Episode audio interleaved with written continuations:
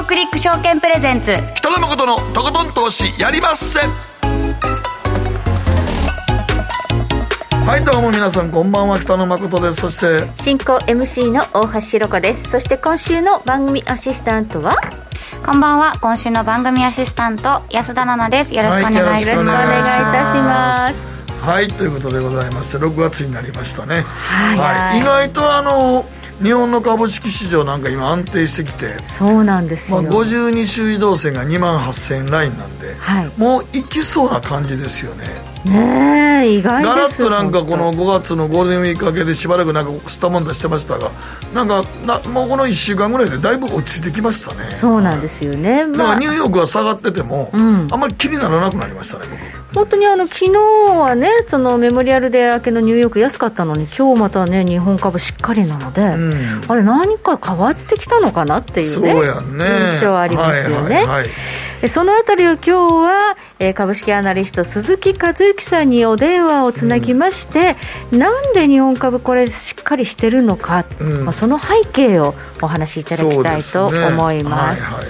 そして後半マーケットのリアルはえー総実総合研究所安田沙子さん今日はリモート、はい。今日ちょっとリモートな、はい。ちょっと事情によりじリモートになっておりますけどねはい。はい。えーアメリカの株式市場、5月は歴史的な下落を記録したんですけれども、先週はなんかものすごい勢いでリバウンドしまして、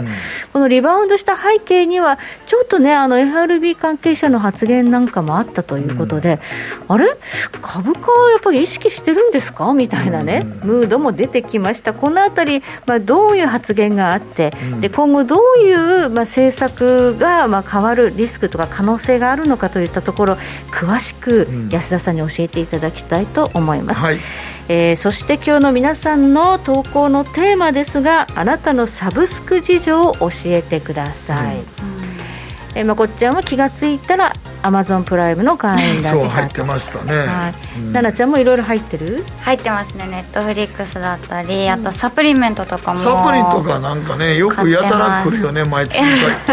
安なります。結構安なんだよね。そうなんですよ、そう。ちゃんと飲めるように。結構たまたまたまっちゃうくよね。でもあれ溜まっちゃい生えないあのはい送ってくるやつが。そうです。でもまあ調整できたりするんで。ああそうやね。なんか一時なんかそんなんやってた。らなんかやたら来んな思ったわかりますやったけど。わかりますね。はい、でもそのペースで飲むって自分が決めたからそのペースで来るわけなんですけど。そうですよね。飲まないから溜まっていく溜まっていくよね。毎日って大変、はい、えーサブスクリプションというのが当たり前の時代になってきましたけれども、皆さんはどのようなサービス契約されていますか、教えてください、うん番組の後半でご紹介をさせていただきます。ではこの後誠とひろ子の週刊気になるニュースからスタートです。北野誠のとことん投資やりまっせ。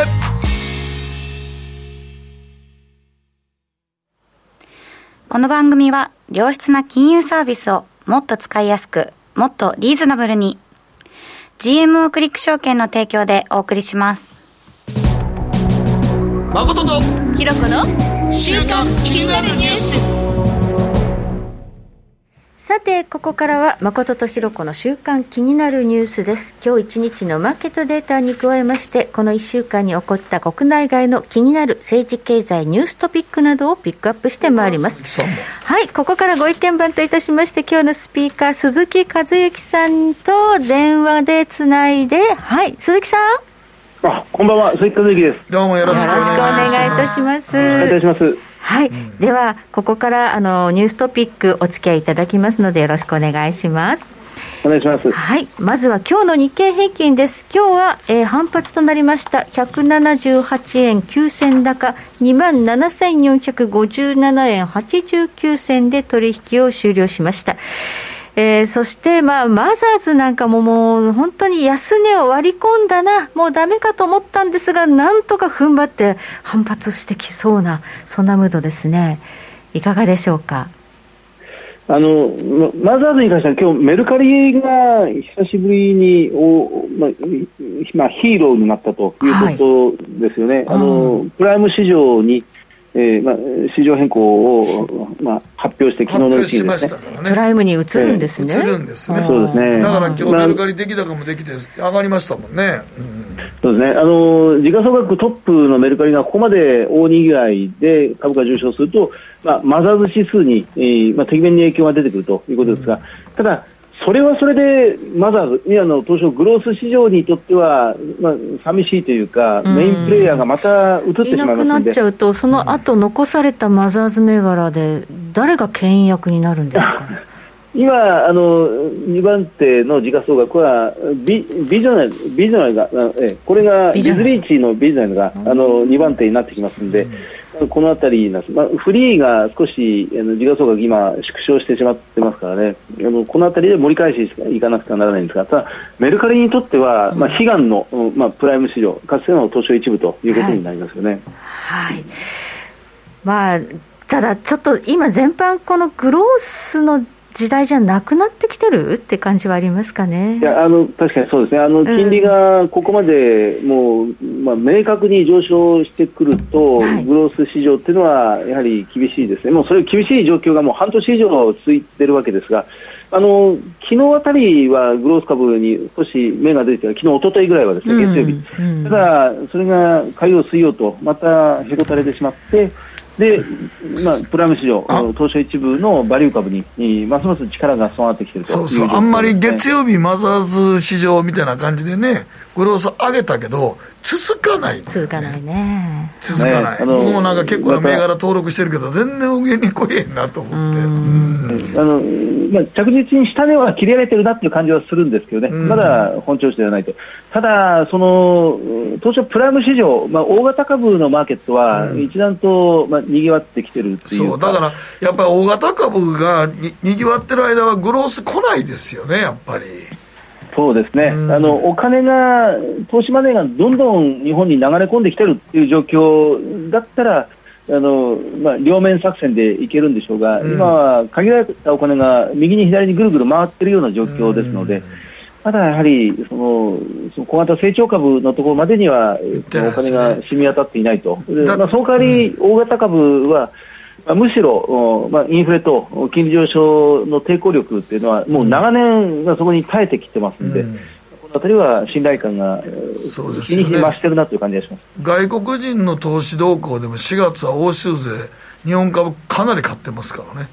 でも多分あれもほぼほぼやっぱり大型株なんですよね。うん、あの突然、この不動産の、例えば三井不動産が、うん、あるいは三菱地所が突然大きく株価が吹き上げるとかですね、うん、あのそういう動きがそう随所に見られたんですね、うん、で医薬品株だったら第一三共が、まあ、突如としてこの1週間、2週間上がり続けるっていう動きが、やっぱりそ業種の間、業種の中でも銘柄の間で、ぐるぐる循環物色が繰り返された形跡がその5月相場でずいぶん見られましたので、うん、まあ、そういう時はやはり外国人投資家が日本株を確実に買ってるなというような、まあ、兆候はありますね。うん、はいまあ、株価を急に動かす力があるということですからね。はいそしてアメリカのマーケットです。ニューヨークダウは昨日は222ドル84セント安、3万2990ドル12セントで取引を終了しました。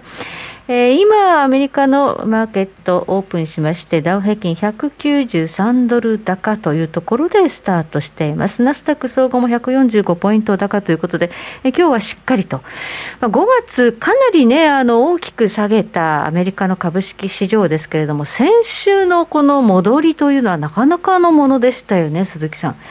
あのまさにそうですね、まあ、今日、まあ、私の後に、まあ、ご専門のその安田さんがあの登場されるので、そちらで、まあ、ちょっと詳しく解説されてるんですが、私なりに見ると、はい、やっぱり金利をもう慌てて引き上げざるを得ないぐらいに、FRB は今回のインフレ対策で、まあ、かなり後手に回ってしまったと、まあ、自分たちもそう判断したでしょうし、はい、えー、まあ、世間からもそういうふうに見られてしまっていた。それがやはり3週間前、4月相場で歴史的な下落を、まあ、経験してしまったという、えー、まあ、一つのポイントなんでしょうが、5月の日本のゴールデンウィーク中に、まあ、あの QT、量的引き締めを、まあ、決定するというところまで、もう立て続けに、うんまあ、急いで、まあ、ここまで、まあ、進んできた。あの辺りから、あの直後ぐらいからでしょうかね、そそんなに金利を急いで引き上げ続けなくても良いだろうという、まあ、またセンチメントなんでしょうが、まあ、市場の予想というか、まあ、先行きに対する見方というのが、まあ、急速に台頭した。あの期待インフレ率と言われるようなもの、目に見えないんですが、そういうものがそのマーケットの定流では支配していて、それがその急上昇した後に急低下していく、はい、それが4月の後半から5月の頭に出て、その結果、アメリカの長期金利はそんなに上がらなくても済むという状況になったところから、まあ、ニューヨークダウその6連投というのがその、まあ、引っ張り出されたような感じですよね。これはそのベアマーケットの中の戻り、ベアマーケットラリーなのか、それともやっぱり FRB はなんだかんだ株を意識してるんで、もう底入れで買ってもいいんだという見方をする人も出てきた、どっちなんでしょうね。えっと、やっぱり私はまだ少し厳しめで、まあ、考えてるんですけどね、はい、あのまあこまあ、これが私の意見がどちらかというとその多数派ではないかなと思うんですが、やっぱり今回はインフレを重視して、インフレ退治を重視して、その景気をある程度犠牲にして、まあ、景気を犠牲にしないと、今のインフレは当たり前ですが収まりませんので、まあ、そこまで金利を上げ続けるという方向に向かうでしょうから、やっぱりそうすると株価っていうのはどうしても下がってしまう、まあ、下がるのがそのインフレ退治の、まあ、ある意味での側面、裏返しの側面ということになってしまいますからね。やはり弱めの動きが4月、それからまあ5月もそうでしたけど、まだしばらく続くのあと1、2か月続きそうな気配ではあるんですが、ただ、そのニューヨーク市場はそうだとしても、その日本のマーケットがそのニューヨークにその連動して、追随して、ずるずる下がってしまうような状況ではないなというのも、一方では考えるんですけどね、はい、それは、うん、あの難しい判断、うん、そうですね。後のコーナーで。はい、後ほどまたそこは詳しく伺っていくんですが、あと、まあ、そのインフレということに関して言いますと、あの金利でどうにかなる部分、政策でどうにかなる部分と、ならない部分ってありますよね、今、原油、足元でじりじりじりじり上がってますもんね。ありますね、その需要と供給という、もうその経済原理のもうもう大元、原理、原則の部分で、その需要が強すぎる、まさに景気が強すぎるから、うん、もう少ないものに対して、そのニーズが殺到して、物価が上がるんだ。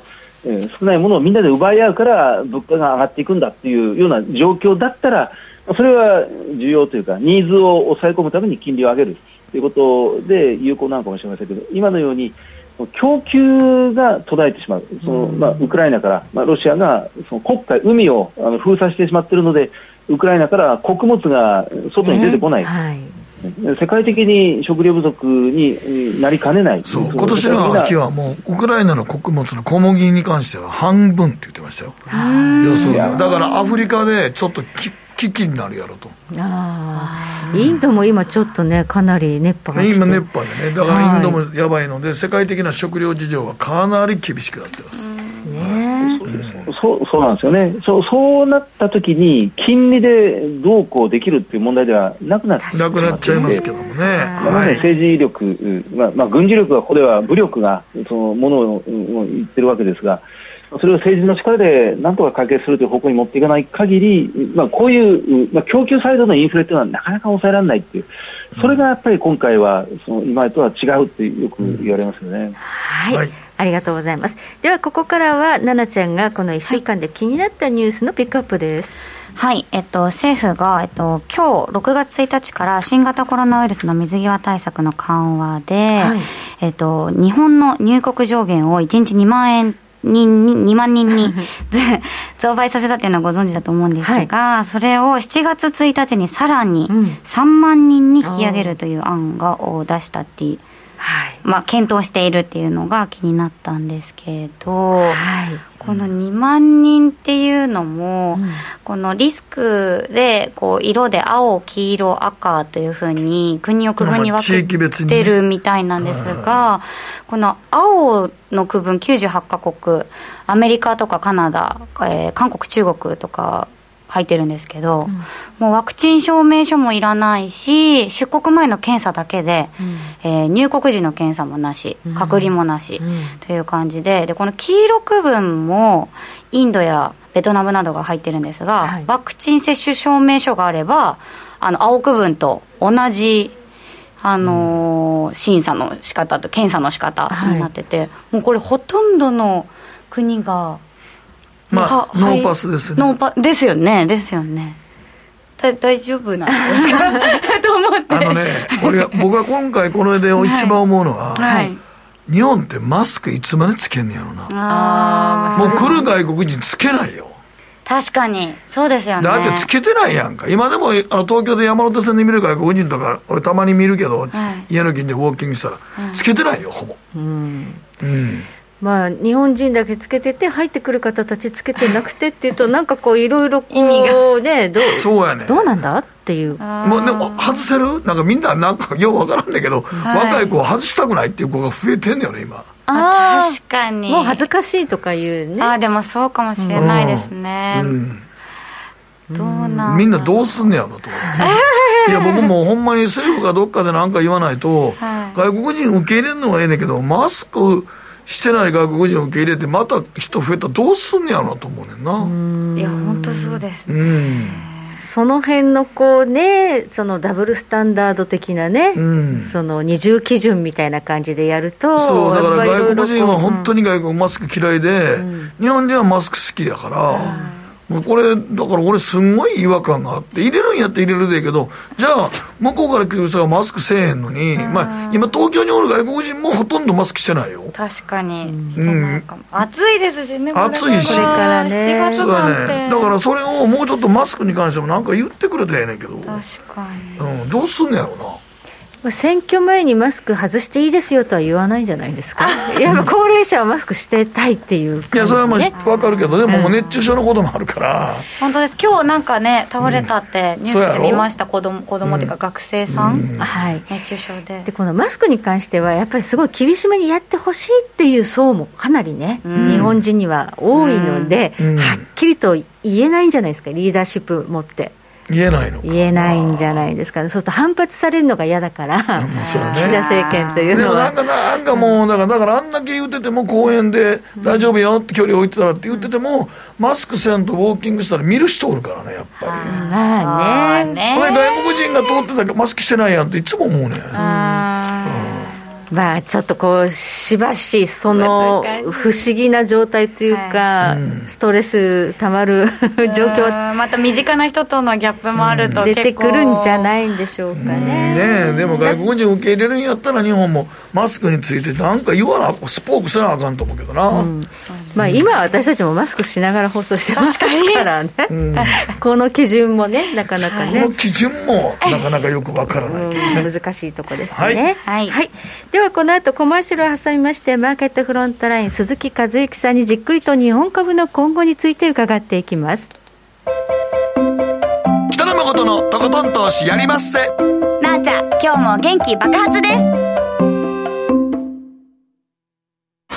ねえ先生好きって10回言ってそれ10回クイズでしょいいからじゃあ好き好き好き好き好き好き好き好き好き好き僕も先生好き。え？もう思わず笑みがこぼれる。株式 FX は GMO クリック証券。いらっしゃい。ご注文どうぞ。うんと大盛りラーメンにトッピングでチャーシューコーンメンマ海苔それに味玉白髪ネギで。ああバターとワカメも。全部のせい一丁。シンプルにわかりやすく株式 FX は GMO クリック証券。占いましたぞあなたの未来。えどんな？あなたは努力次第で大きな成功を収めます。ただし野菜中心の食事と早寝早起き適度な運動をして健康に注意なんだよ。母ちゃんのセリフと一緒じゃん。未来は自分で切り開く。株式 FX は GMO クリック証券。大橋ひろ子投資一筋うん十年北野誠のとことん投資やりまっせあれごさて、ここからはマーケットフロントラインです。引き続き株式アナリスト鈴木和之さんに伺っていきます。鈴木さん。あ、どうぞよろしくお願いします。改めてよろしくお願いします。はい、今日はどういうテーマですか？はい。企業業績と、ごめんなさい、私がちょっとテーマを読み上げますね。あ、失礼します。設備投資プランから見る今後のマーケットということで、ちょうどね、あの業績も出揃って、まあ、いろんな計画、企業計画も出てきましたね。はい。そうですね。あの今回の決算発表が非常に注目されたわけですが、はい、アメリカももちろんそうでしたけど、日本もこの5月の半ばが3月決算企業の、まあ、ピークで、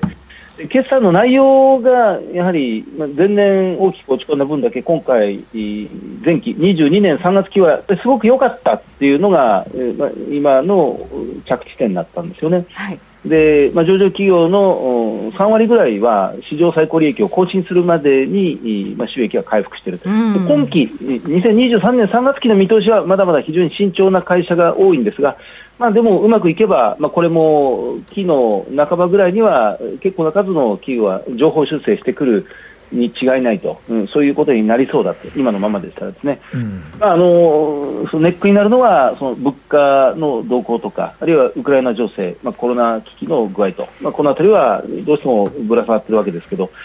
ただあの、もっと注目されて良いなというふうに思いますのは、その企業がこの本決算、その3月決算企業が年度の決算を締めたときに、大体通例なんですが、この先行きの見通しをその、まあ、1年の区切りとして、あるいは新しい年度が始まったという、そのまあ、その企業としての意気込みとして、その中期経営計画なり、あるいは少なくとも今年度、1年間の経営見通しなり、まあ、そういうものを決算発表の席上で、まあ、ずいぶん明らかにしてくるケースが多いんですよね。はいそこで今回、すごく目についたのが、設備投資を、えーまあ、メーカーでいうと、エレクトロニクスメーカーが新しい工場を作ります。あるいはこれまでの工場の脇にもう一つ増設、まあ、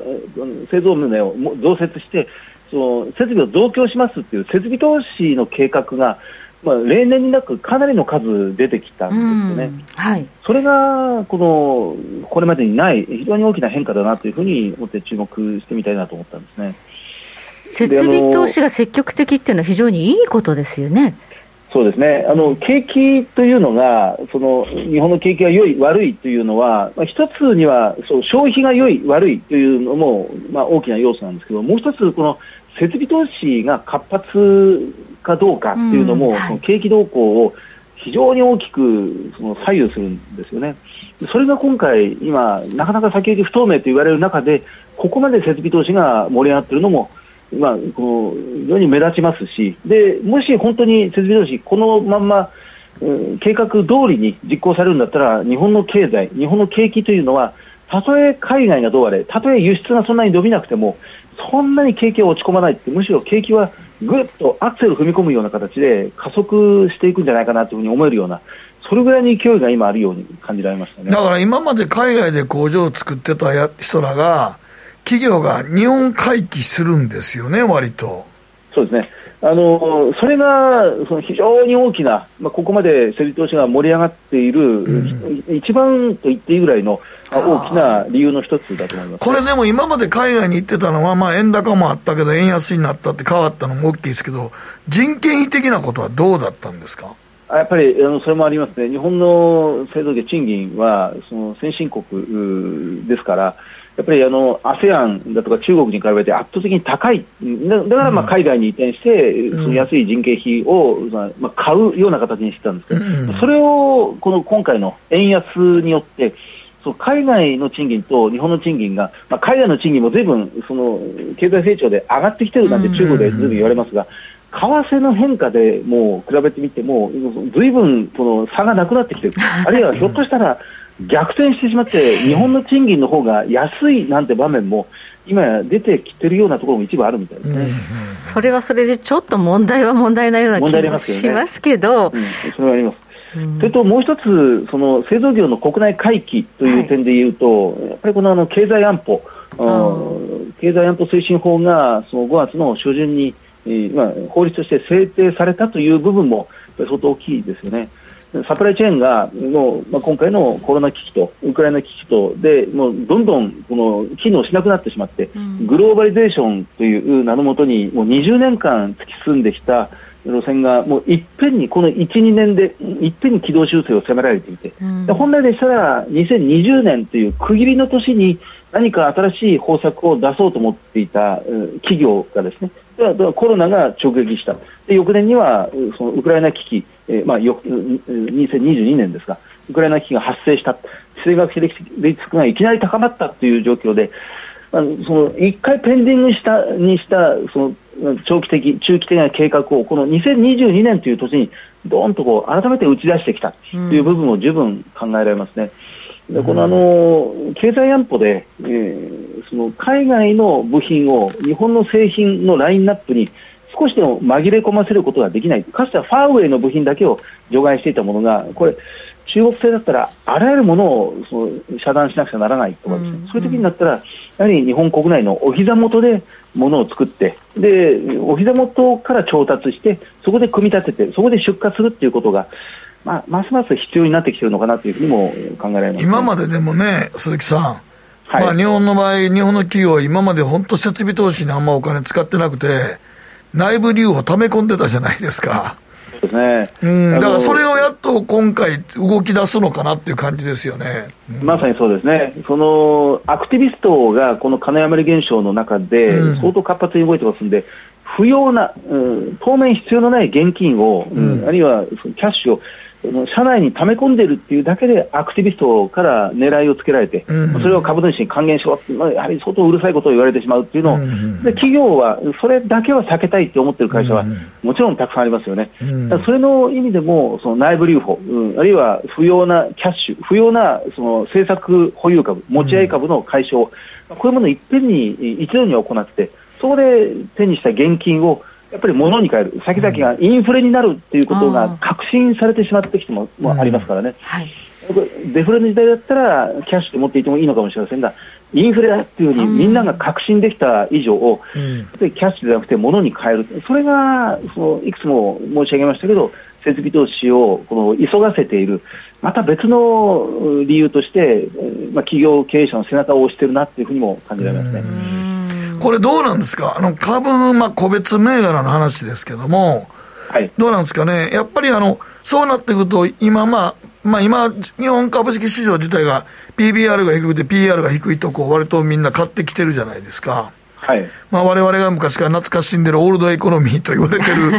のがまたが動き出してますけども、注目セクターとかどの辺になります？いやももし本格的に設備投資が活発化するんでしたら、やっぱりこれはあの何においても工作機械、機械セクターというものには、い、いの一番にその目が向くことになりますね、うん、あのまあ、自動車メーカー、スバル、スバルが60年ぶりに群馬県に日本国内の工場を作る、うん、EV、電気自動車専用工場を作るというぐらいですから、そうするとやっぱりその大熊、うん、6103の工作機械であったり、あの DMG 森世紀、えー、6141のやはり同じような機械を据え付けるということが当然必要になってくるでしょうし、うん、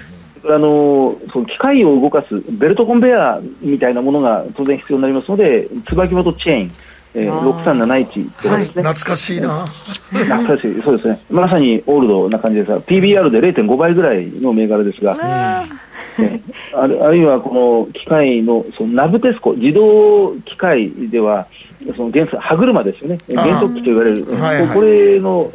世界シェア相当高い、6268、ナブテスコはもうあれ、あれでしょ、本当にあの世界シェアも高いでしょ？そうですね、あの世界シェア高いという、まあ、製品をもうたくさん持ってるのがこのナブセスコで、うん、まあ、航空機のその扉とか、うん、そのホームの電車のそのホームの自動ドアとかですね、うん、ホームドアとかですね、そそのあたりでもそのナブテスコは高いシェアを持ってますが、減速機の部分でも持ってますね。あとはやっぱり歯車が必要ですので、えー、日本製鋼米粉6471とかですね、あるいは NTN 6472とか、株価はこのあたり少しずつ動き始めてきてますが、こういうその旧来型の設備投資関連という銘柄も、その随分ピックアップされてきますね。大きいところでは日立造船7004とかですね。あとは防衛軍事関連で株価、相当人気化してますが、IHI、えー、7013とかですね、造船重機と言われるところっていうのは、はい、設備投資に関連する銘柄として、すべてピックアップされることになるでしょうね。うんやっぱ設備投資っていうところに着目するだけで、たくさん日本の企業上がってきますね、こうした機械。そうですね、まあ、機械ばかりなく、その総合電機、日立に代表されるような総合電機、エレクトロニクスメーカーも入っていますし、ソフトウェア、ロボットとロボットをつなぐソフトウェアで、あのえあの TIS3628 とか、SCSK9719 とか、まあ、たくさんその関連銘柄としては広がりを持ってくるでしょうね。はいこのあたりの銘柄っていうのは、もうまだまだあの、まあ、バリエーション的には、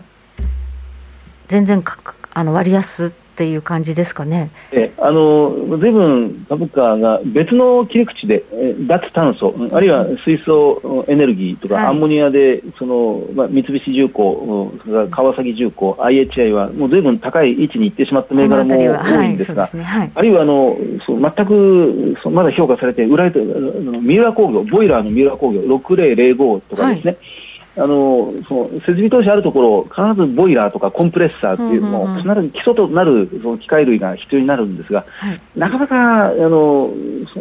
そこの1、2年、人気がなかった、ずいぶん高い位置から下がってしまった銘柄にも、うんまあ、人気がもう一回復活する可能性があるという、うん、まあ、三浦工業の場合は、PBR で見ても、ずいぶん下がったとは言っても、まだ PBR2 倍ちょっとを超えるぐらいではありますけど、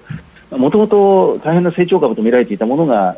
株価の居所、ずいぶん下がってしまってはいるんですが、はいまあ、この会社からすると、ずいぶん割安になってきたなという感じがしますよね。うんまあ、銘柄によってはもうね。先ほど名前出たナブテスコも今ちょっと見てみても、PBR1.5 倍ぐらいですからね。そうですね。あの、一頃、これは成長企業として、それこそ機械という比較的景気動向に敏感なまあ、景気連動銘柄の中ではその成長性の高いと見られていたナブテスコあたりでも1.5倍っていうところまで下がってきたんだったら、ずいぶんその、まあ、この会社としては、割安っていう、ね、割安ですね、PR で17倍ぐらいですから、ねはい、でもこ、この辺がやっぱり、今日あたりも同意づいてますもんね、やっぱりね。あのまあ、トヨタのいわゆる看板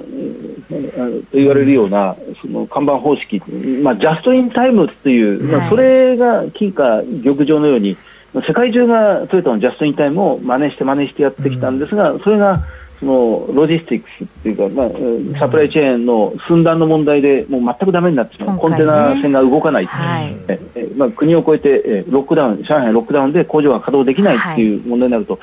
ぱり在庫を手元に貯めておく、もう目の前でその何とかして作るっていう動きが、日本だけじゃなくて、世界の先進国で同じような動きが、まあ、きっと今、起こってるんではないかなと思いますね。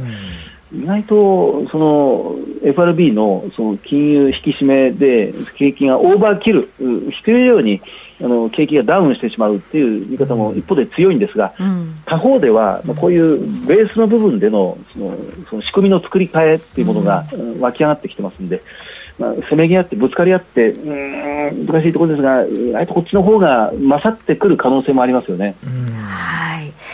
そうですよね、まあ、いろんなことが起こって、例えば本当にそのコロナですよね、あとはもうロシアの問題があって、まあ、ちょっと組み替えていかないと、ものづくりできないよねっていうことに気がついたということですから。再構築に、まあ、そこに円安が来てるから、そうですね、そこはもう完全な後押しになってますよね。そうですね。あのなかなか先行きが見えない状況の中で、少なくともそのデジタル、DX、デジタルトランスフォーメーションと、その脱炭素、グリーン、GX っていうグリーントランスフォーメーション、D, D と G は少なくともやらなくちゃいけない、これこれをやったら、その我が社の成長は見えるっていう、そういう立ち位置に立っただけでも、その企業経営者としては、もうやってやろうという気にななるんじゃないかなというところに来てますよね。はいこれまで長いこと動かなかったその内部留保がガーッとこう動き出すってことを考えると、なんか相当大きなこう転換点に来てるのかなという印象ですね。そうですねあの産業界が、はい、うんまあ、大きな、まあ、インフレっていうのが相当背中を押しているところもあるんでしょうけど、い。くつも重なって、もう動かざるを得ないっていうところに、うん、そしたら消える可能性があります、ね、そうですね、はい、でも今、三菱重工業も気がつけば5000円台になってますね。綺麗なトレンドですよね、綺麗なトレンド、本当にね。いや、もうこれは本当に綺麗なトレンドになってますね。はい、だから、このいわゆる重厚長大って言われた銘柄が、鈴木さん、はい、動いてるんですね、今。いや、本当にあの、そうですね、あのまあ、グロース株が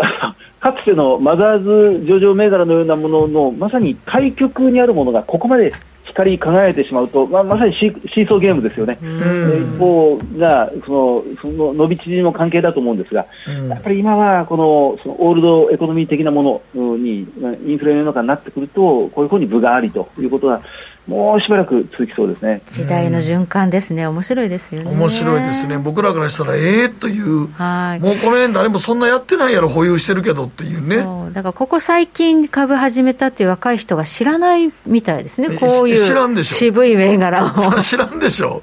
みんなだって横文字の会社ばっかりで、ね、サブスクとかね、マザースとかサブスクとか、そっちとか。はい、そっちばっかりやってた人たちは。ソリューションとか言うてるときに急に三菱重工業言っても何って思ったりするでしょうしね。鈴木さんね。はい。あの本当にそそこだと思います。漢字4文字の会社。漢字4文字の会社というものが必要ですね。なんとか工業とかいうのもちょっとみんなそれ馴染んでないですもんね。渋いですよ。はい、なんとか動線というのも出てきますもんね。ねはい。はいということで、ここまで鈴木和之さんにお話伺いました。鈴木さん、どうもありがとうございました。どうもありがとうございました。失礼しました。北野誠のとことん投資やりまっせ。なあちゃん、投資勉強するぞ。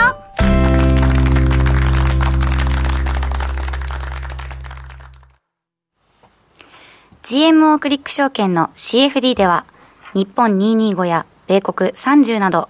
世界各国の主要な株価指数、原油や金などの商品、レバレッジ ETF、リート ETF、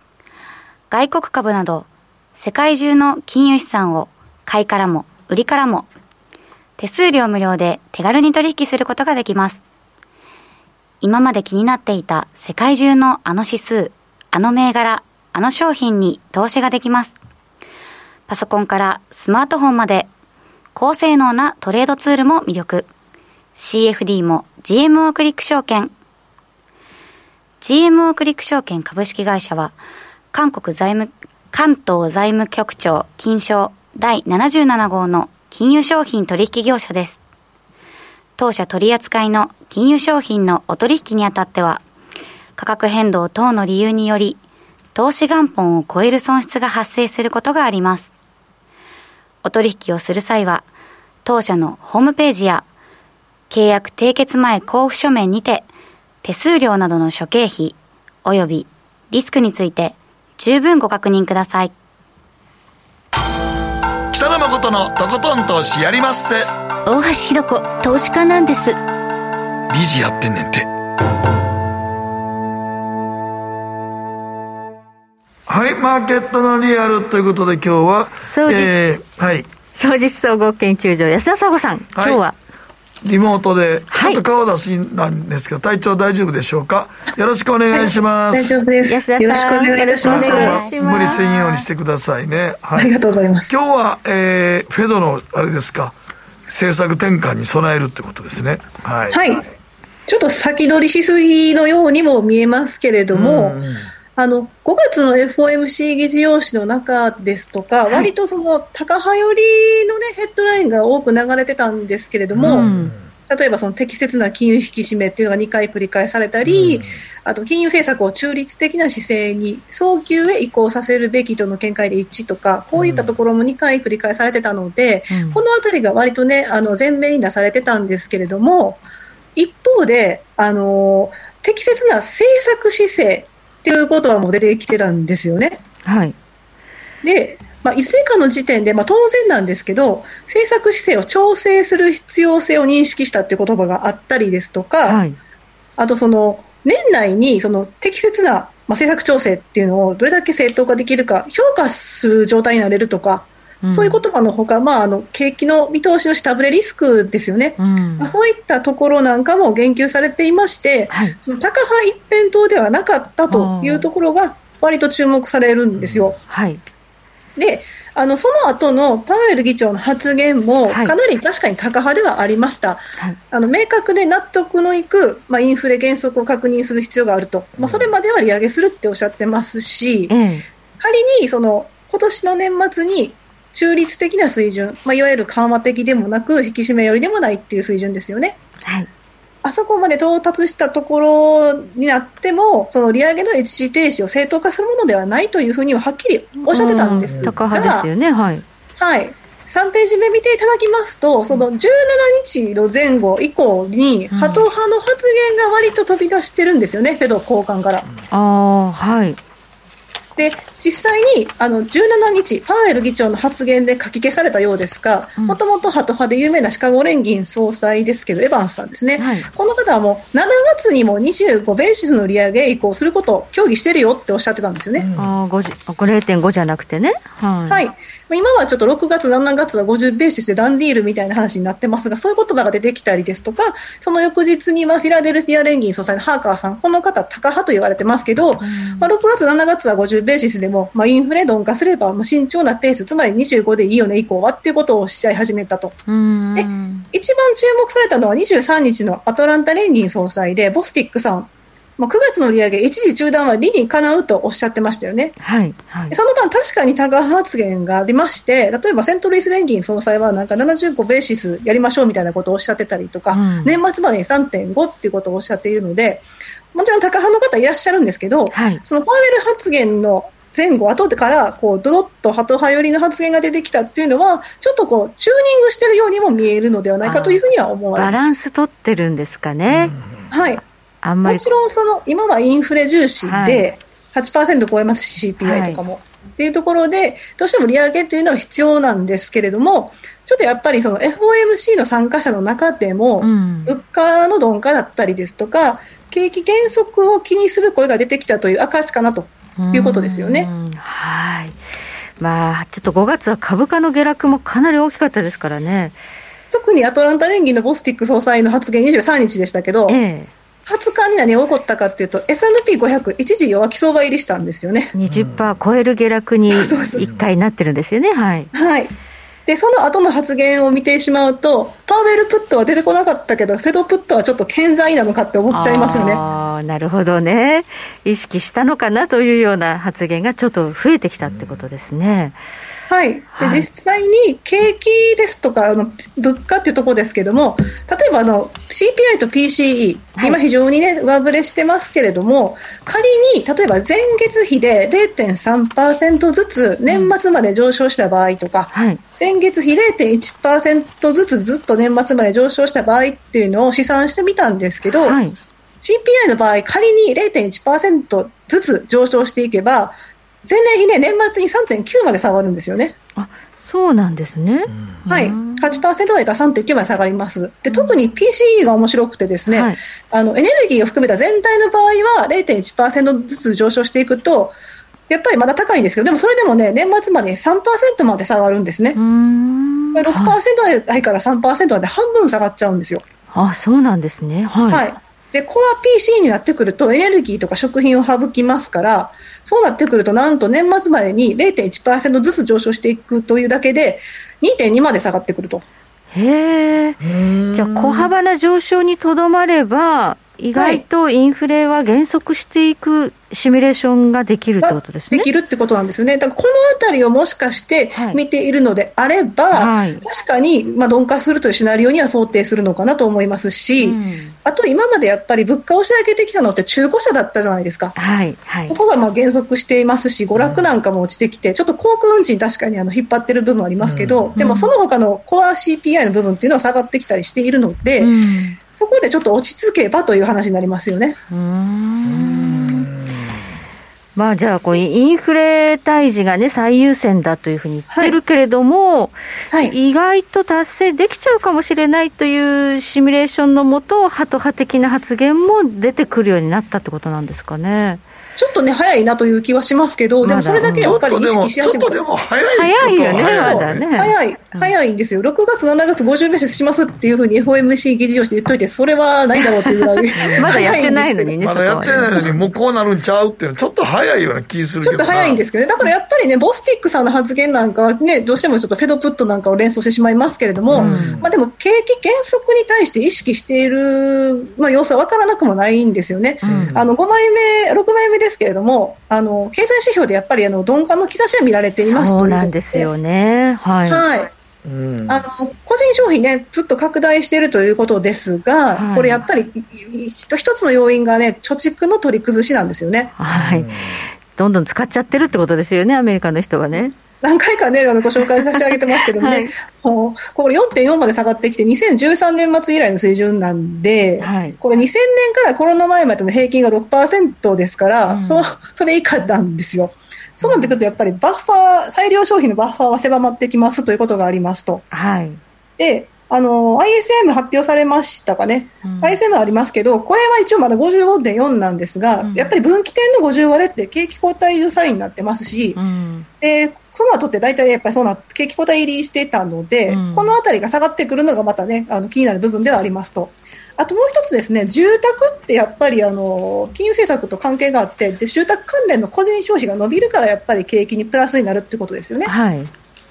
で住宅中古住宅制約件数指数っていうのは、えー、住宅市場の約9割を占める中古住宅の先行指標ですよね。うん、これなんですけど、あのちょうどね指数100を割り込んでくると、その後に景気後退が起こるパターンが多いんですよね。へえ、そうなんだ。はい。はい、なので、今ちょっとね、100まだ来てるんで、ええ、でこのあたりもしかして、あのボスティックさん、アトランタ連銀のボスティックさんは専門が住宅市場なんですよ。じゃあ、こういうのチェックしてるんですね。はい。こういうのもしチェックしているのであれば、はい、最近発表された新築住宅販売件数もね、はい、約2年ぶりの低水準で、はい、今日発表されました MBA、えー、住宅ローン申請件数指数も、2018年以来の水準まで落ち込んでますからね。もう高くて買えない、あとローン金利も上がっちゃってるってことですかね。そうですね。ローン金利上がるでしょ。これは上がるでしょ。上昇。うん。はい。そのせいで、やっぱり住宅市場も落ち込んできているということで、ははは。い。なので、そのあたり意識されてるのかなと思います。でちなみに、え高鳩表なんですけど、はい、あの最あの今年ですね、えー、FRB の理事、2人新しく入られましたよね。はい、ジェファーソンさんとクックさんですけども、はい、この方たち、えー、クックさんは女性初のあの黒人の理事ということで話題になりましたが、うん、お二方ともどちらかと言いますと、えー、こう非白人といいますか、うん、人口動態なんかを意識される方で、特にジェファーソンさんなんかは、うん、えー、非白人の労働市場の部分も、えー、金融政策にどのような影響を与えたかを研究された方なんですね。はい、で労働市場といえばイエレンさんも同じように、うん、その部分の専門の金融政策を担当されていらっしゃったわけですけど、はい、イエレンさんもどちらかといえばハト派でしたよねということで、えーはい、今回の、ね、FRB 理事の方々は割とそのハト派というふうに評価されています。なるほど。はい。はい、低賃金労働者に優しい方が多いということですね。そうですね、はい、でそういったことを考える上で、また2023年になってきますと、うん、今よりハト派の蓄連銀総裁が多いので、うん、今、インフレ重視というふうな政策スタンス出してますが、金融政策というのはやっぱりその、ね、景気次第、経済指標次第ということもずっとお話ししてますので、そうなってくると、その経済指標次第でハト派の方々の投票動向がもしかして変わるとなれば、来年ハト派が多くなるというところも注意したいなと思います。はい、じゃあもう今年と来年ではガラッとトーン変わってるかもしれないということですね。そうですね。はい。そんな中、この6月1日です、今日あの QT が始まるんですよね、うん、はい、QT 始まって、今のところね、あのダウ上がってますけれども、えーと、反落に転じてますね。反落に転じましたか。今、133ドル安とかになってきましたね。あらら。あらら。終わるまで、終わるまで気にしたらあかんわかんないですね。上げて始まりましたけど、今下がってきました。ほんまにラスト30分までものすごい乱高下ですね。乱高下するから。そうですね。最近気にしてないね、俺ももう。最後まで見ないと。わかんない。途中見ない。まあね、利上げと QT っていうのもすごく重要なね、ファクターですからね。はい。はい、で、やっぱりあの、もしかして、そのフェドプットがあるにしても、この QT がね、うん、保有資産の縮小が縮小が出てきますし、これがやっぱり前回の、まあ、保有資産が2倍膨らんでるから、その分2倍のペースになるわけですが、うん。うん、そのね、影響を見たいというところもありまして、ちょっとね、フェドプットも意識しながら QT、ここが嫌気される部分もあるということで、なかなかその株の買い戻し、動きにくい部分もあると思います。うんその一方で、ニューヨーク連銀がですね、あのこの辺りの見通しを出してるんですよ。はい。で、それが11枚目なんですけども、向こう3年で FRB の保有資産っていうのは、大体 GDP 比の22%付近まで低下するというふうに予想していますと。はい。で、えっ、ー、と、22%でどれぐらいの水準かと言いますと、2017年の水準ですね。はい。うん、ちょうどあの保有資産の縮小を開始した時に当たるんですけど、それぐらいの水準まで戻るという予想になってて、はい、基本的にはこれが2030年まで続くという形なんですが、はい、まあ、テクニカルな要因ですとか、その景気動向次第でこれ変わってくるよという話をしてるんですね。えー、で景気動向が良くなったら別に減るってわけじゃないでしょうから、はい、これはおそらく景気動向が悪くなった時には膨らむと。いう示唆と受け止められるということで、はい、ここでもちょっとね、あの、ハト派寄りの姿勢が垣間見られるなというふうに認識できます。うんなるほど。膨らむということは、減らすのをやめて、また買い入れ再開ということもあるってことですか？おそらくそういった可能性を残しているのかなということですよね。含みを入れてるってことやね、その辺も。そうそうです、ね、あまりにもなんか一方的にスポスピーチするとややこしいから、ちょっとずつ、ちょっとずつまあねっていうのを入れてるような感じやな、これ。ちょっとずつね、あの、つまずく意思を置いておくようなイメージですよね。はいはい、ちょっと我々も考えてるよ、行き過ぎたらっていうのを言う言うためのもんやのな、これ。はい。特にね、入浴年金はオペをするところですから、うん、そういった調節弁というところでもね、あのこういった見解というのは示す必要があったのかなというふうには思われます。うん、はいまあね、あの景気が悪くなったら、やっぱこの金融政策でいろいろ調整して、またサポートしていかなきゃいけないわけですからね。そあんまり、ね、株価下がりすぎても、それはそれで問題やからね。うん、うん、はい。なんですよね。だからなので、まあ、こういったところを考えてくると、ちょっとあの6月の FOMC っていうのは、はい、あの今まで割とそのインフレ重視というところで、はい、あのドットチャートなんかかなり引き上げてきましたけど、はい、もしかすると今回はまあ据え置きか一部ちょっと下がってくるところもあるのかなとは思いますね、はい、6月 FOMC の、はい、見方ですが、はい、ドットチャートですね、はい、ドットチャート。あの、はい、物価の部分がもしかすると下方修正というのがあるかもしれませんしそうなってきたら一部のドットチャートの方々の見通し、まあ、一部の方々が見通しを下げてくるっていうのはあり得るシナリオ。かなと思います中央値が変わってくるかは別ですけど、はい、このハト派の先ほど話したハト派の方たちっていうのが見通しを変えてくる可能性は出てくるかなと思いますね。で、パウエルさんがお話ししてたのが、その明確なインフレの鈍化のサインを見たいって言ってたんですけど、はい、まあ、どういうことかっていう話になるのが、やっぱりその、まあ、2%っていうところもあるんですけど、もう一つお話ししたのが、その景気への打撃っていうのは仕方ないというふうに話したんですよね。えーはい、やっぱり失業率の上昇というのもある程度は認めるということですけども、はい、でもここがやっぱりまた上振れしてくると問題になりますから、うん、ドットチャートのほかにその景気見通しの中の物価と失業率、はい、ここの見通しを見ながらそのフェドの、えー、今後の政策っていうのを転換点というのを、えー、考えなければいけないなとは思います。はい物価と失業率ですね、まあ、見通しも出てくる、6月はやっぱり重要ですよね、ドットチャートとか見通しも出てくるということで、はい、でちなみにあの、セントルイス・レーニン総裁の発言って、割とその利上げの段階の時にかなり話題になりましたよね、はい、そうそんな段階で大幅な利上げが必要という話もしたんで、はい、でも彼ってちょっと割とその FOMC の参加者の中では、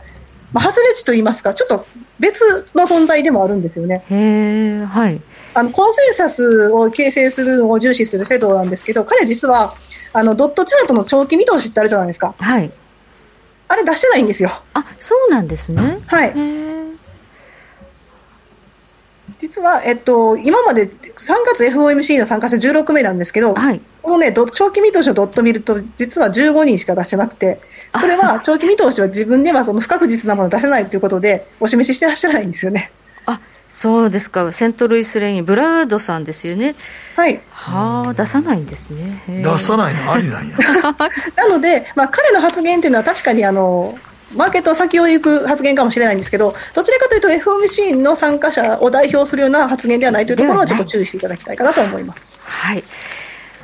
わかりました、えー、ここまで安田佐和子さんにお話を伺いました、はい、どうもありがとうございました安田さんどうもありがとうございましたどうもありがとうございました誠のとことん投資やりまっせ。なあちゃん今日も元気爆発です。すると川上からどんぶらこどんぶらこ。どんぶらこって何？桃が流れてくる音だよ。じゃあかぼちゃは？こ天ぷらこ天ぷらこかな？鳥は？唐揚げこ唐揚げこ。パパおやすみ。置いてかないで。頑張るあなたを応援します。GMO クリック証券。エミさん。どうしたの？僕最近考えてしまうんです。毎晩月を見上げるたびに僕の将来はどうなってしまうんだろうって同時に思うんです。この虚しい気持ちに寄り添ってくれる女性がいたら好きですってよくない？シンプルにわかりやすく GMO クリック証券。君は周りが見えてない！また怒られちゃったよ。あ部長の前歯にノリ大学生のノリはもう通用したいぞ。はい。ノリをどうにかしないとまずいですよね。部長歯にノリついてますよ。もっと楽しくもっと自由に GMO クリック証券さてここからは皆さんからいただいた投稿を紹介していきます今日のテーマあなたのサブスク事情はい、キリンアット神戸投資勉強会さんからです。サブスク、自販機のサブスク使ってます。そんなんあんねんね。月31本まで2700円で買える内容。会社の前の自販機で毎日せっせと缶コーヒーを買っています。ただ週末は家から少し離れた自販機まで、そのためだけに歩いて買いに行くことになり、はい自販機に振り回される人生になっています。特定のとこじゃないと多分買えないんですよねしかも冷静に考えると、ディスカウントスーパーで買った方が安いと思います。アホや。31本でもね、ウォ2700円ーキングできると思ったらええねん。確かにウォーキングしちゃうと、いつもかん、ものは考え方や。そのために歩くっていうでもこれ面白いね、この、はいこんなんあんねんね。へへーでもちょっと無駄っぽいけどね。ていうか、毎日缶コーヒー絶対飲むと思うというのはちょっと若干あんねんけどね、俺は。まあ、ルーティーンになってるのかもしれないですね。そうやね。ね。はい。はい。はい、伊藤秀友さんです。皆さんこんばんは。マイクロソフトのゲーム、ゲームのサブスク、Xbox ゲームパスに月額824円で加入しています。今現在、ドラゴンクエストや竜が如くなど、200本くらいのゲームが遊べる超お得なサブスクです。へはい、XBOX ユーザーは生きているうちに全部遊べないと嬉しい悲鳴を上げています。なおけ月1100円のアルティメットというコースだとゲーム機がなくても、タブレットスマホでもクラウドでゲームを遊ぶことができますよとのことです。へえでもそんだけゲームあって XBOX のゲーム全部できてすごいな。ゲームそんだけそえだからそれサブスクでいろんなゲーム選び放題でやるってことそうみたい。ででもそんな時間ないで。確かに。人生が短すぎる。人生もうそんな寝てられへんで。それ確かに。仕事で間にそんな間にお前ガーシーチャンネル見てられへん見てるんですか？いやもう最近 最近ちょっとさすがに飽きましたけど、はい、はい、続いては中堅さんです。え数年前から Amazon プライムに入っていましたがこの春から Spotify にも入会しました。Spotify はダウンロードできる曲が豊富ですしポッドキャストもありますのでその種類に驚いています。Amazon も送料が無料だったりいいとこあるんですけどね。ということで、はい。Spotify 私もやっぱ Spotify のやっぱミュージックのセンスの良さいろんなリストのねすごいいいですよ。なるほどやってますか。はい。時計の針は23時27分回っています。北野誠のとことん投資やりまっせ。